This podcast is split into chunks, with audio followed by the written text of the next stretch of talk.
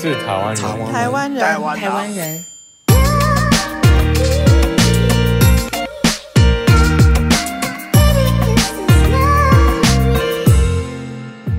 Welcome to Taiwan Yuan, where you'll hear stories of Taiwanese innovators, makers, and advocates. I'm your host, Cindy, and today we're chatting with Dr. Jenny Wang. Jenny is a Taiwanese American psychologist who specializes in serving the Asian American community. Jenny and I chat about how our racial identities can play into psychology, what kind of cultural programming immigrants or children of immigrants can have, and strategies to talk about mental health with our very own parents. Let's dig in.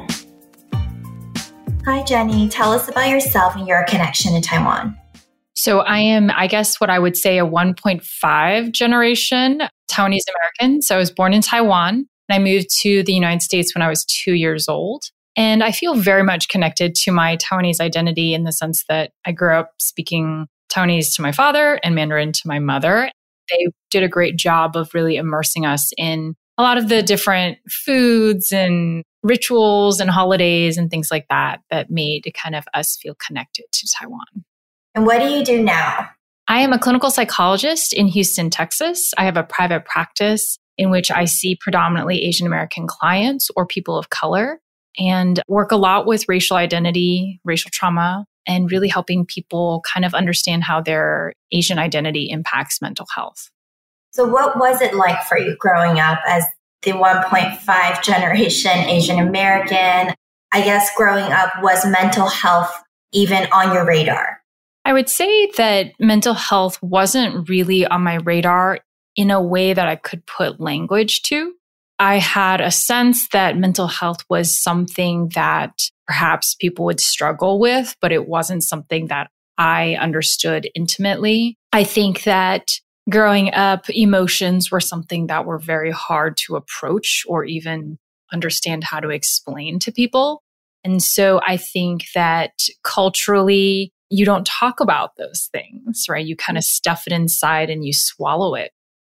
And so my awareness of mental health really didn't begin to take shape until I was, I guess, in college, where I was a finance major and just kind of took some psychology courses for the first time and started to understand that there was a whole field where people studied this and could really create impact and help people. But I also didn't see it happening very readily where I was for Asians. And so that kind of then prompted me to consider this as a career just because I felt as though my Asian identity was a huge part of my mental health, but often it was not really discussed. Can you talk more about that? Because I haven't heard much about that topic either, where, you know, cultural identity playing into psychology. What should we know more of as, I guess, just, I don't want to say patients, as everyday people? How does racial identity or cultural identity play a role in our own mental health or psychology? Yeah, so if we think about kind of cultural identity, it shapes how we see a couple things in our lives. First is it shapes how we see ourselves. Mm-hmm. It's helped shape how we see the world around us. And it also impacts kind of how we show up in our world, what ways we engage, what rules we might have internalized as to how we engage. And so if cultural identity has the ability to shape perception, shape reasoning, shape judgment, then all of that has the ability to impact kind of mental health on a broader scale. I also think that in addition to kind of shaping perception and kind of how we see the world, there are different cultural practices that are heavily embedded into how we live our lives. And so we might have certain cultural values, which may have been very effective for communities in Asia or may have been things that were prioritized. But when you are Asian diaspora or Asian immigrants, you're now living between worlds. You're living within two cultures. And so you're constantly shape shifting or shifting your value sets based on perhaps the context that you're in. So not only does culture in its original form impact mental health, but now the culture of immigration, of having to grow up in multiple contexts, now is going to shape mental health as well. And then I think, of course, culture shapes how we even approach mental health as a topic. Asian culture is traditionally very stigmatizing towards mental health, right? A lot of my clients may not even tell their parents that they're in therapy or taking medication. And so it impacts even how much we may seek assistance or reach out for support or get the professional help that we need. And I think the downfall of that is that oftentimes we wait until our mental health status is so severe and we're in crisis until we actually engage the mental health system. Mm. I just heard that Asian men specifically, it's hard for them to seek help. Absolutely. I think the right cultural values of saving face, of being strong, and the whole toxic masculinity perspectives, on top of the fact that traditionally the mental health fields are predominantly women dominated fields. And so perhaps as an Asian male, you may not want to speak to even an Asian American female, but there are not a ton of providers who might kind of fit some of those needs. But I think the culture of be strong and swallow it is very much a part of kind of the difficulty with Asian men seeking support. Mm, yeah, that makes sense. Even last weekend, I was at a family gathering and someone had said, don't cry to another little boy. And so, yeah, I think still very much relevant today. I know that you're focusing on the Asian American community right now. I wonder, was there a catalyst or a trigger that started that focus for you? Yeah, I would say that in graduate school, I don't know that I was thinking, oh, when I finish, I'll work predominantly with Asian American communities. I honestly don't think it was until I moved back to Texas and to Houston mm-hmm. where there's a predominant or a larger Asian American population. And I think it happened organically in that being Asian American, clients just started seeking me out and specifically saying, I reached out to you because I wanted an Asian American therapist. And I think that as my practice expanded, it just became apparent that the demand or the need for mental health services that are culturally reverent, that are culturally appropriate for Asian communities is so high. And especially with the recent year and a half, two years of pandemic and everything going on for the Asian American community, it has really kind of pushed mental health into the forefront, I think, of a lot of people's minds. Mm-hmm. So you mentioned, especially for immigrants, there's an added layer to, I guess, the way we think and we behave. I'm curious as an immigrant myself, what are some cultural programming we should be more aware of in our daily lives? There's so many. It's hard to know where to start. I think one of the most important is the idea that emotions are bad. Mm-hmm. I think that when we think about mental health, you cannot talk about mental health without acknowledging emotions and how they impact us. And so I think one of the things that I am constantly having to help people understand is that emotions are not good or bad. They actually are just alert systems that evolutionarily our bodies and our minds have built in. And so if you think about it, if emotions are just an alert system, it is only a cue. It's like a red flag. Hey, there's something important here. There's something that you might want to investigate further. I think what happens is that because emotions can be overwhelming, they can be scary, they can be hard to manage because most of us don't learn those skills as children, which is kind of the time that you would hope people would learn it. We then move towards avoidance or suppression of emotion. Mm-hmm. And I always say that when we don't express or even just allow ourselves to feel our emotions, they get pushed underground and then they come out sideways. Ugh, this is my life. right. So, in the sense that maybe you're angry about something, but you grew up in a household in which anger wasn't really allowed, especially from the younger generation. And so you're used to holding your anger in and not being able to acknowledge it and process it and develop awareness of what that anger might be trying to tell you. And so then it gets pushed underground until some point where something else totally unrelated triggers you mm-hmm. and you unleash all that pent up emotion in a different situation. And so I think that that's one of the main things I hope our community will begin to unlearn is that we can approach our emotions differently and that emotions aren't the threat to mental health. It's how we relate to our emotions that can threaten our mental health. I think another kind of cultural element to consider, especially as immigrants, is this idea of a scarcity mentality. This idea that our parents often come here with very little resources, very little social support, and very limited community. And so this feeling that we will never be safe enough, we will never have enough, we will never acquire enough stability to be able to rest and have ease and prioritize mental health, right? This idea that we're constantly striving and in the struggle and that perhaps we need to function from a perspective of perfection. Yeah. Everything must be done perfectly. We are always striving for excellence, even when it may not really matter. Because we all have things in our lives where, like, it doesn't require 150% for you to do an acceptable, right, job. But sometimes we feel like we need to function that way in all areas of our lives. And so I'm not saying that the pursuit of excellence or wanting to be successful is a negative thing. Mm-hmm. That is something that is natural and understandable as to why we would want to achieve that. But I think that how we approach those goals can be really different. Mm-hmm. And scarcity mentality kind of is driven by a fear of not enough, a fear of not being enough. Whereas perhaps we can pursue our goals from a place of interest, passion, spark, excitement, that those can be the drivers of the things that we pursue. So those are just a couple things that come to mind. There are many other narratives, but I think that those do impact us significantly.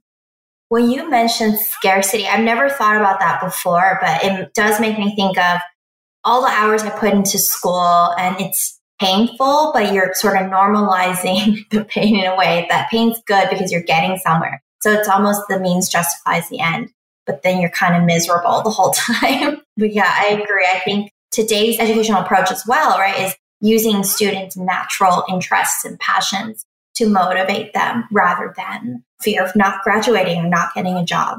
So I can see that on a broader scale. Okay, so here's another question for you. And I feel bad. This is all for my own research now.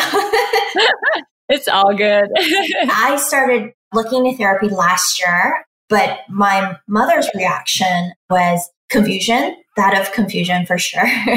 she didn't understand professional advice or seeking professional help.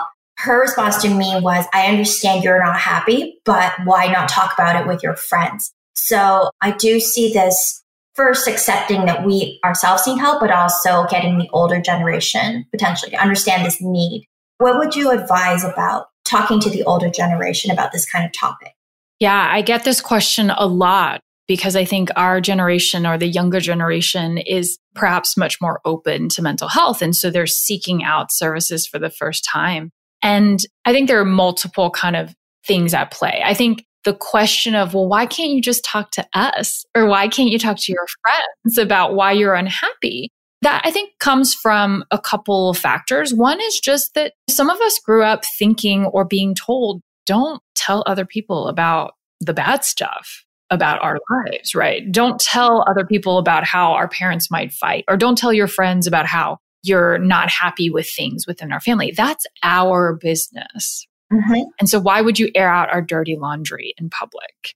And so, I think that feels that way that when we talk to a therapist or a professional, we're airing out our dirty laundry to somebody who's a stranger, and in Asian culture, there's so much emphasis on these spheres, right? These family units or community units in which there are expectations of maybe loyalty, maybe of secrecy, of protecting the reputation of those spheres of our lives.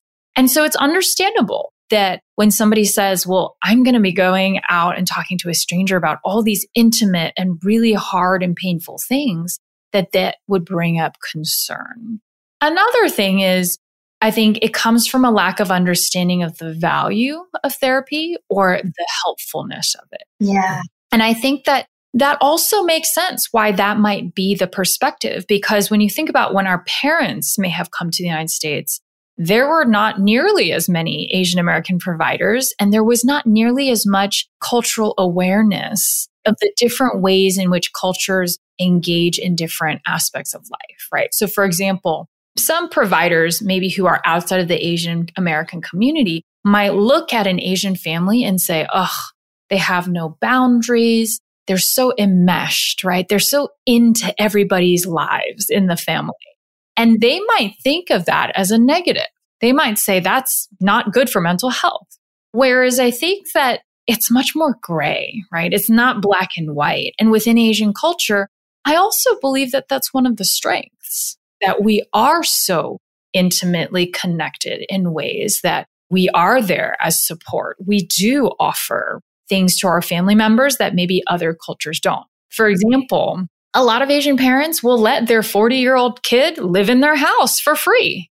That's mm-hmm. not out of the scope of what, you know, is normal because they do care for their children in very specific and intimate ways. And so I think that it makes sense that our parents might say, well, I don't know. I don't know that I trust mental health treatment. What are they doing? What are they doing or telling you? Maybe that's going to run opposed to our cultural values or the aspects of our family that we still very much value.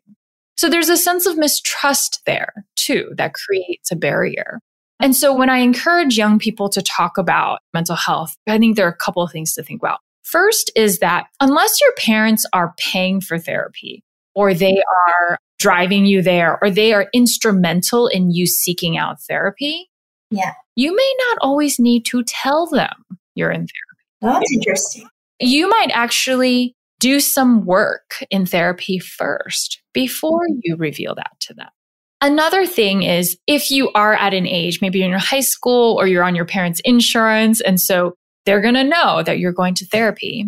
It's really important that when we talk to them about our mental health, to be specific.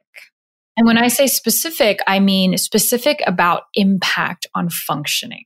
Because I think so much of the impact of mental health can be spoken in really abstract terms like, I just feel sad. I feel depressed. I feel anxious. But to a generation where they're not educated or aware of what these terms even mean, yeah. they're just like, stop complaining. You're being lazy, right? Mm-hmm. But when we can be specific and say, you know what, my depression makes it so hard for me to even get out of bed. It's hard for me to focus to take my exams. It mm-hmm. makes me not want to see any of my friends. I don't even have the energy to have a conversation.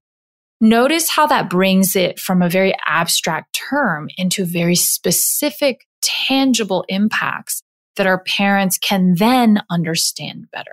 Now, I'm not saying that when you speak of it in specific terms that they'll get it or they'll suddenly say, oh, yeah, we're open to mental health. But hopefully it gives them something more specific and tangible to relate to. Because the reality is that a lot of our parents have likely struggled with mental health as well. They've just never disclosed it or discussed it or gotten help. Mm-hmm. And so sometimes that may even create lines of communication that didn't exist before. Maybe your mom is like, yeah, I know what that was like because when I was in Taiwan, I felt that way too during a season of my life. And so I always encourage specific kind of examples like that. And then I always encourage, if you're going to talk to your parents, give them specific feedback as to what you need help in. So I think the hardest thing as a parent, because I'm a parent now, is to know that our child has a problem and not know what to do. It can be very anxiety inducing. It can make us feel very overwhelmed and helpless. But if we come to our parents and we say, okay, I'm feeling depressed. This is specifically how it's impacting me. And I would like to do this. I'd like to see a therapist. Can I use your insurance to get medication? This is what I would like to do it gives them now specific things that they can do and problem solve so that now we're moving towards action and not just sitting together in the discomfort of saying there's a problem and we don't know how to solve it. Now, this assumes that the child or the young adult is pretty well versed in mental health, that they know there's a problem, that they know how to communicate it, and then they know how to address it. And luckily now, because of the internet, because of podcasts like this, there's so much information about mental health very generally that I would encourage you to consider, you know, just looking at some websites. Mental Health Coalition is a great nonprofit that has all these resources for mental health for all different communities. And when we are able to, in a way, educate ourselves about the mental health system, it helps us then to invite our parents into that journey with us. Oh, that's great. I wish obviously I had this advice earlier because as you were telling me that, I remember saying to my mother, I'm unhappy. And the response is always, you have too much time on your hands. or she'll give me a 成语, she'll be like, you're already really happy. You just don't know it. still feels good. Yeah, I think totally true being specific and being able to maybe educate them as well so I recently talked to her about my attachment style issues, mm-hmm. which is avoidant. And, you know, a lot of it does come from my own parents. so not blaming them, but also maybe hopefully letting them know how they deal with things, in fact, how I deal with things later on. And I thought about actually family therapy with my mom and my brother. I don't know your thoughts on that.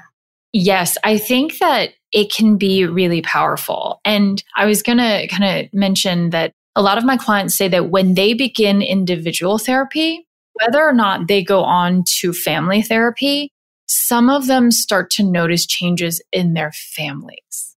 And the reason is because when we're in therapy, we start to become aware of our dynamics, our attachment styles, our ways of engaging, and we now have the power to show up differently right? We're no longer trapped in these old patterns. And so when we show up differently, it invites the people around us to also respond differently. And so as we maybe are no longer as angry, perhaps in our approach with our parents, they notice, ooh, something's different. We used to fight all the time around this topic, but now we can actually talk about it, right? Without getting upset. And it starts to change and in a way implicitly start to influence how our family engages. I always say this that therapy in general is not for everyone. And I want to fully name that.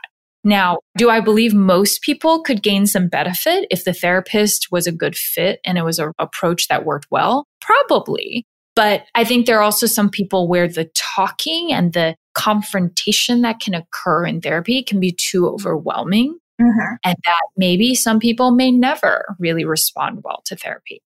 But setting that aside, I'm a huge fan of family therapy work because it is really different than individual therapy in the sense that you're now talking about patterns and dynamics and how you're almost in a way pulled into a dance with different people in your life. And now you're aware of that dance and you can decide to sidestep you can decide to work around these dynamics. And when one part of the dynamic shifts, the other one does as well. And so, yeah, I think that would be really exciting to see kind of what comes from that. Because I think that, especially within Asian culture, there's so much left unsaid between people. Yeah. So much that's swept under the rug, so much that's not processed. And family therapy is a protected space in which that can occur. I constantly think back to this quote I read recently, which is when we grow up, we're also watching our parents grow up. And that's partly why I'm interested in family therapy because I do think my parents would benefit from it as well. Absolutely. And also think about what you're doing there. You're shifting dynamics between you and your parents, but you're also going to change how you show up as a parent one day if you decide, right, to have your own children. Mm-hmm. And so the effect of this work will change generations that follow us as well. like, okay, now I'm gonna look at my insurance benefits.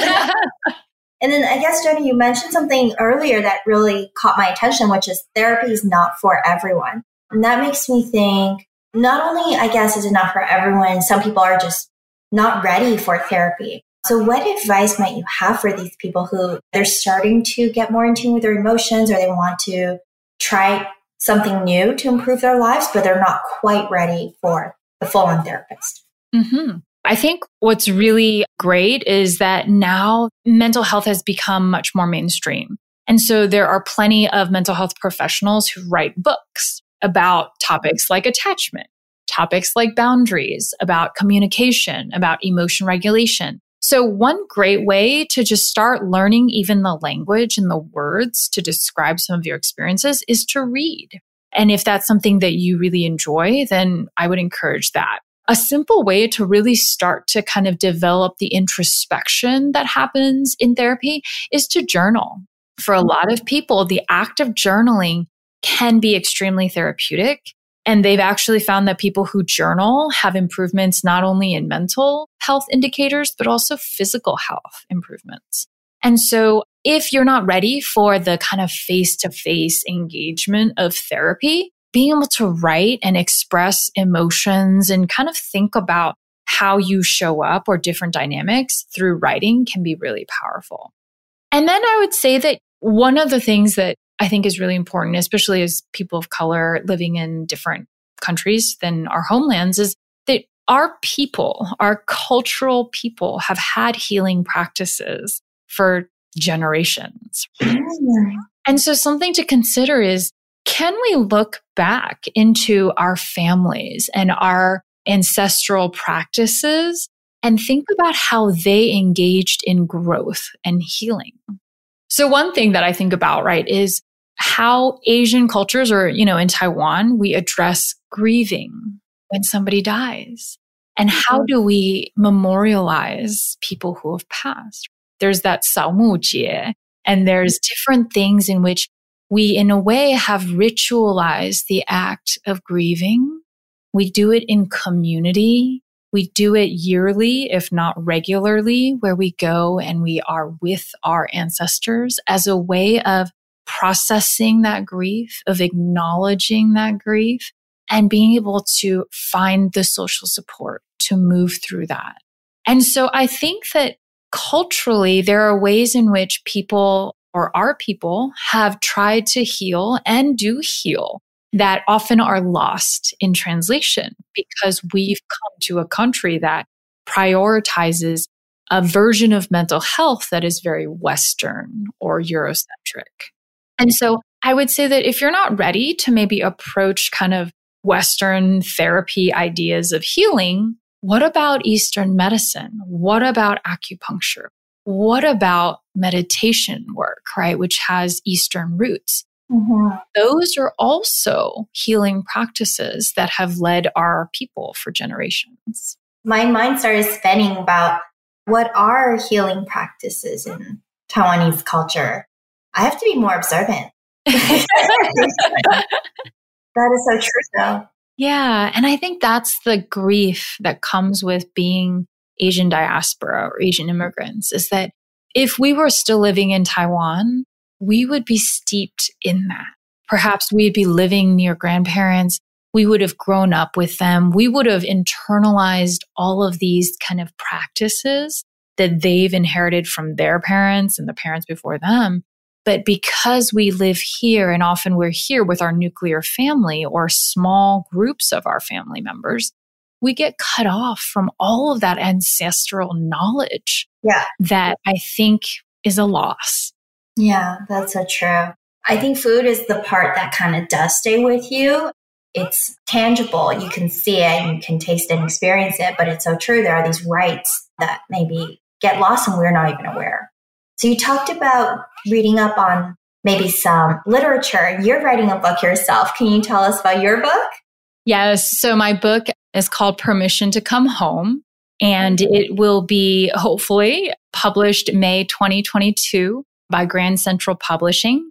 And I say this not in a kidding sort of way, but it feels like it is my love letter to the Asian American community or Asian diaspora community. It is not a book filled with scientific research or kind of any of that. It is much more, we talked about earlier, a book about unlearning or reprogramming some of the ways that we show up and think as Asian Americans and challenging some of those, questioning some of those, and encouraging us to dig deeper into different ways of showing up or thinking about our lives.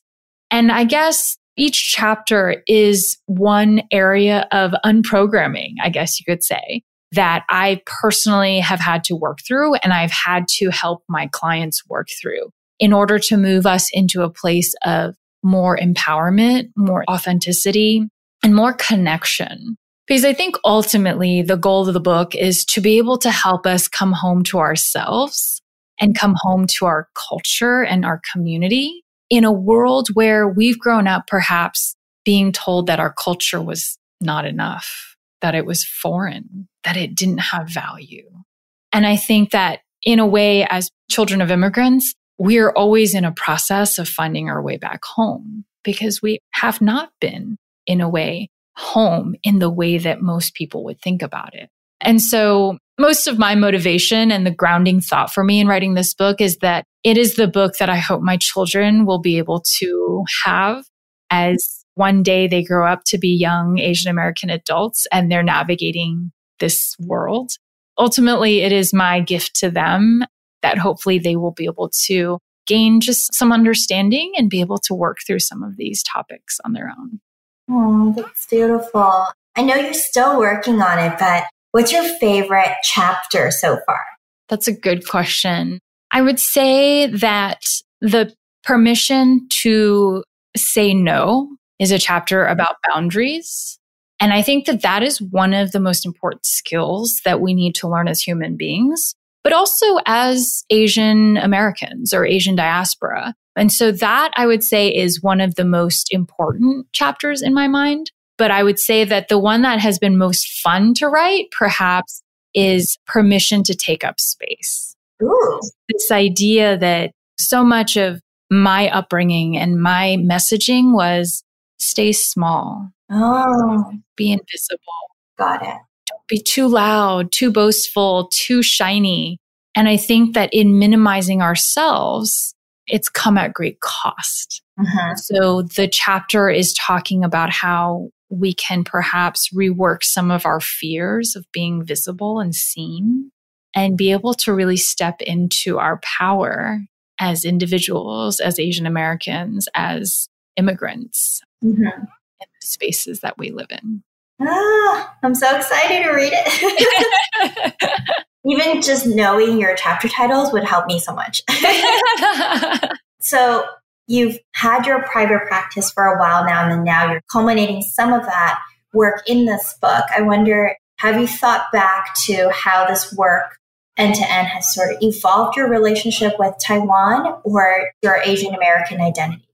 I think that for so long, I relied so much on code switching, right? And we talked about this before, where this idea that there are times where I try to act as American or white as possible. And then times in which I was able to like almost set down the armor and just be my full Taiwanese self.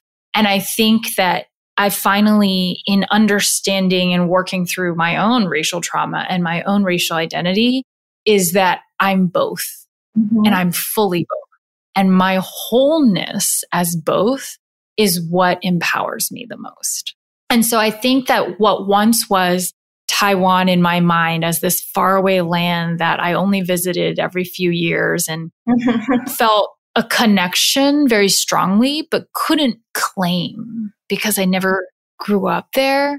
I think I finally am moving into a place where I'm fully claiming my Taiwanese lineage and all the things that I so love about the culture and the people and the country and really integrating that as part of my story and seeing that as a strength, not as a weakness. Oh, you know, I super relate to that because as someone who grew up wanting to be very Canadian or immersed in the local culture and not being exposed to a lot of Taiwanese people outside of my family and also only visiting Taiwan for a few years, I've always felt like a fake Taiwanese to be honest. Hence why I started this project. But I think, yeah, maybe there's a chapter in there, but just kind of acknowledging that this is my story and I'm not less Taiwanese than other people, like you're saying. And just being okay with that, accepting that. That's what makes me unique and true to who I am. I feel that as well. And I think that as our community is working through everything that has happened in terms of anti Asian violence and racism, I hope that it is the catalyst that helps us realize that if we can own that part of ourselves and claim that part of ourselves, mm-hmm. it only serves to strengthen us and our community. To follow Dr. Jenny Wang and her mental health tips, you can find her on IG at Asians for Mental Health. Remember to rate, subscribe, and tell your friends. Thank you for listening. Taiwan 加油!